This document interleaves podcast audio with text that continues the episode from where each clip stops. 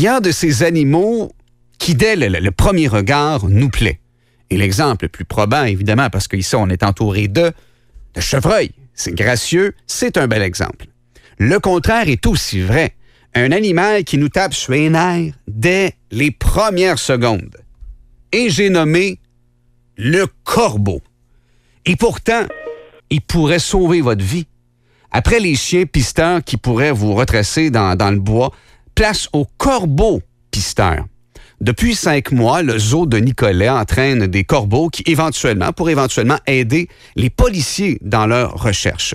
Une vue exceptionnelle, une capacité surprenante de, de retenir des informations, le corbeau serait aussi intelligent que le singe. Et sa capacité de voir les couleurs à des kilomètres, écoutez, c'est hallucinant. Et son cri. On s'entend pour dire que ça tape ses nerfs, effectivement, mais l'avertissement est clair. Et quand on compare le chien avec le corbeau, c'est que s'il y a trop de personnes qui ont marché en forêt, qui sont dans la forêt, ben le chien aurait tendance à, disons, avoir de la difficulté à trouver les personnes disparues.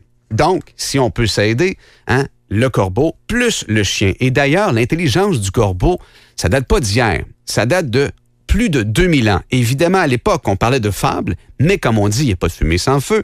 Il y a de ça 2600 ans, il y avait une fable grecque qui racontait qu'un corbeau, placé devant un récipient trop haut pour qu'il puisse boire de l'eau, avait jeté des pierres à l'intérieur pour justement, pour que le niveau d'eau monte suffisamment pour qu'il puisse justement s'abreuver.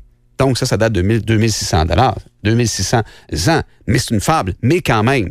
Alors, si on ajoute l'odorat du chien avec la force visuelle du corbeau, nos chances de survie augmentent énormément.